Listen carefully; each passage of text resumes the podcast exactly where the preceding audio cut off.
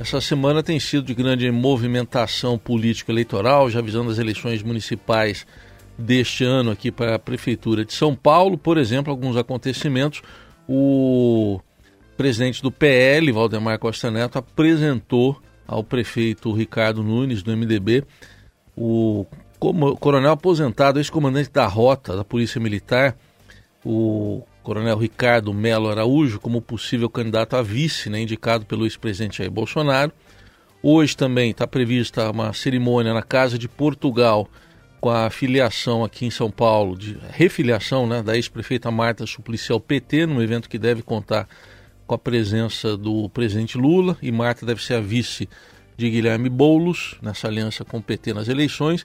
Enfim, para entender um pouco essas últimas movimentações do quadro pré-eleitoral aqui de São Paulo, a gente convidou para uma conversa Natália Fingermann, que é professora de Ciências Políticas do I B M E C. Professora Natália, um bom dia, obrigado pela presença. Bom dia, Raíssa, é um prazer estar aqui com você e com os ouvintes da Eldorado.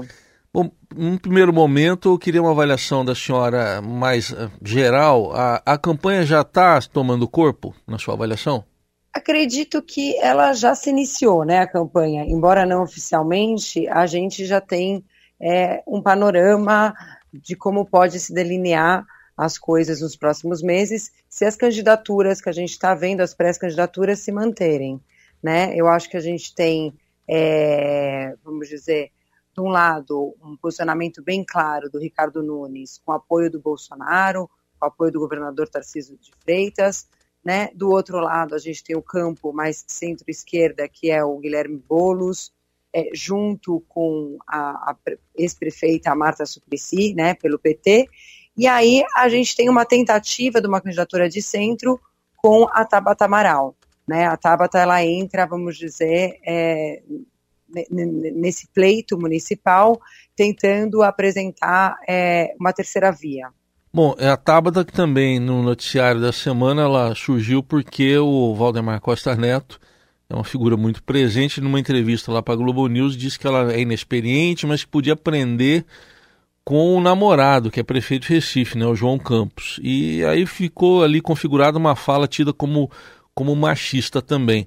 A senhora diria que esses três nomes hoje são realmente os três mais, é, ali mais visados, ou po- podemos ter novidades ainda ao longo do processo, que ainda é longo? Não, eu acredito que esses três nomes estão consolidados, né? A gente também teve o nome de uma figura, que é um personagem, que é o Padre Kelmon. É, esse nome, se, se de fato, né, a sua candidatura for à frente, ele surge nesse cenário, não com possibilidade de ganhar ou de angariar muitos votos, mas ele surge nesse cenário é, com possibilidade de, vamos dizer assim, desvirtuar o debate, né, colocar o debate, às vezes, é, não naquilo que deveria ser tratado, que é sobre uma agenda de política pública para a cidade de São Paulo. Então, é, a gente pode ter... na esfera municipal, é, alguns casos assim polêmicos, como a gente acabou vendo nas últimas eleições presidenciais. Aliás, aproveitando esse gancho que a senhora nos dá, então vamos começar um por um aqui dessa, dos três principais. Por exemplo, o Ricardo Nunes, apoiado pelo ex-presidente Bolsonaro, a família Bolsonaro, né, o Bolsonaro e os três filhos fizeram uma live no último domingo.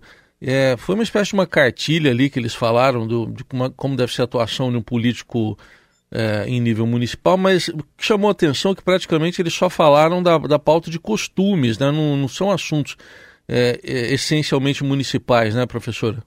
Sim, sem dúvida. É, os assuntos municipais, né, que seriam muito mais a questão da zeladoria, né, da cidade, é, é uma pauta que não tem sido tratada é, Pela, pela direita, né, quando trata sobre a questão, trata da questão da segurança pública, mas isso também é uma questão que está muito mais sobre a responsabilidade do governador, né, o, o prefeito, ele não tem essa competência, né, da questão da segurança pública, por exemplo, então fica ao redor da questão de costumes, mas a qual é, não tem muita é, possibilidade, né, de atuação.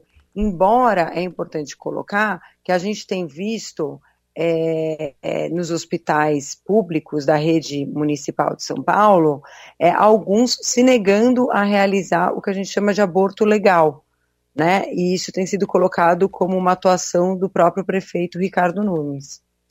Bom, falando do prefeito Ricardo Nunes, como é que o senhor acha que ele se equilibra nesse momento em que ele parece precisar dos votos aí dos bolsonaristas, mas também tem que se equilibrar para não se demonstrar tão radical? Qual é o, seria o dilema dele, professora?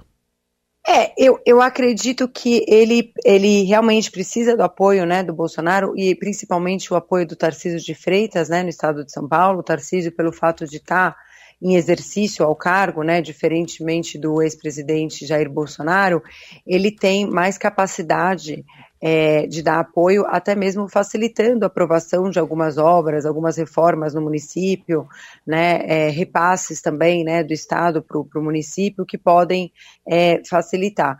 Por outro lado, não basta somente os votos bolsonaristas para ganhar na cidade de São Paulo. A gente sabe que a cidade de São Paulo, ela é, não foi importante para a vitória de Bolsonaro, mas o estado de São Paulo, né? Na cidade de São Paulo, a gente sempre teve a vitória é, do, vamos dizer assim, da oposição. Então, ele precisa, não, não pode se apresentar tão radical, porque ele precisa angariar alguns dos outros votos. O que a presença da Tabata Amaral, em certa medida, É, impede, do meu ponto de vista, é, é, esses votos que, que poderiam ir ou para Boulos ou para, é, vamos dizer, Ricardo Nunes, eu acredito que vão acabar indo para Tabata Amaral. Então, esse pessoal indeciso, vamos dizer, os indecisos, né, aqueles que não sabem muito bem que lado estão, porque eu acho que tem os votos muito bem consolidados do bolsonarismo, os votos muito bem consolidados do, do, do P T, né, ali com o PSOL à frente.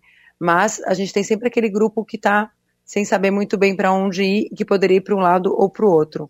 E a candidatura da Tabata surge aí, é, colocando dificuldades tanto para Ricardo Nunes como para Guilherme Boulos.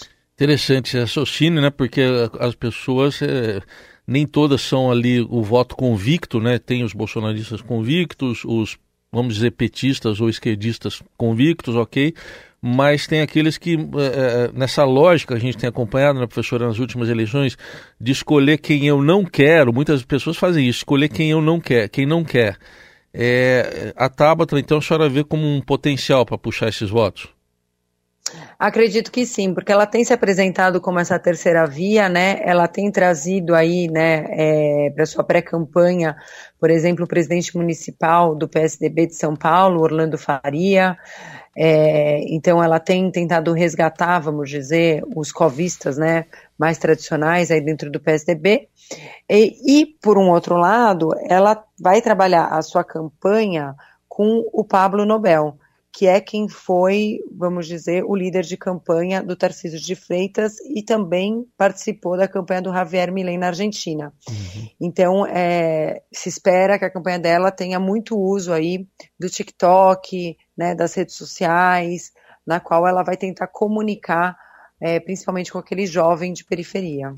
Para a gente fechar, professor, hoje tem um grande evento previsto lá para a Casa de Portugal, às seis da tarde, a refiliação da ex-prefeita Marta Suplicy ao P T. É, como é que a senhora vê a volta dela ao partido e se ela tem essa condição também, é, de, traçando um paralelo com a Tabata, né, de ajudar o eleitorado ali do, do Boulos, entre aqueles que estejam em dúvida também?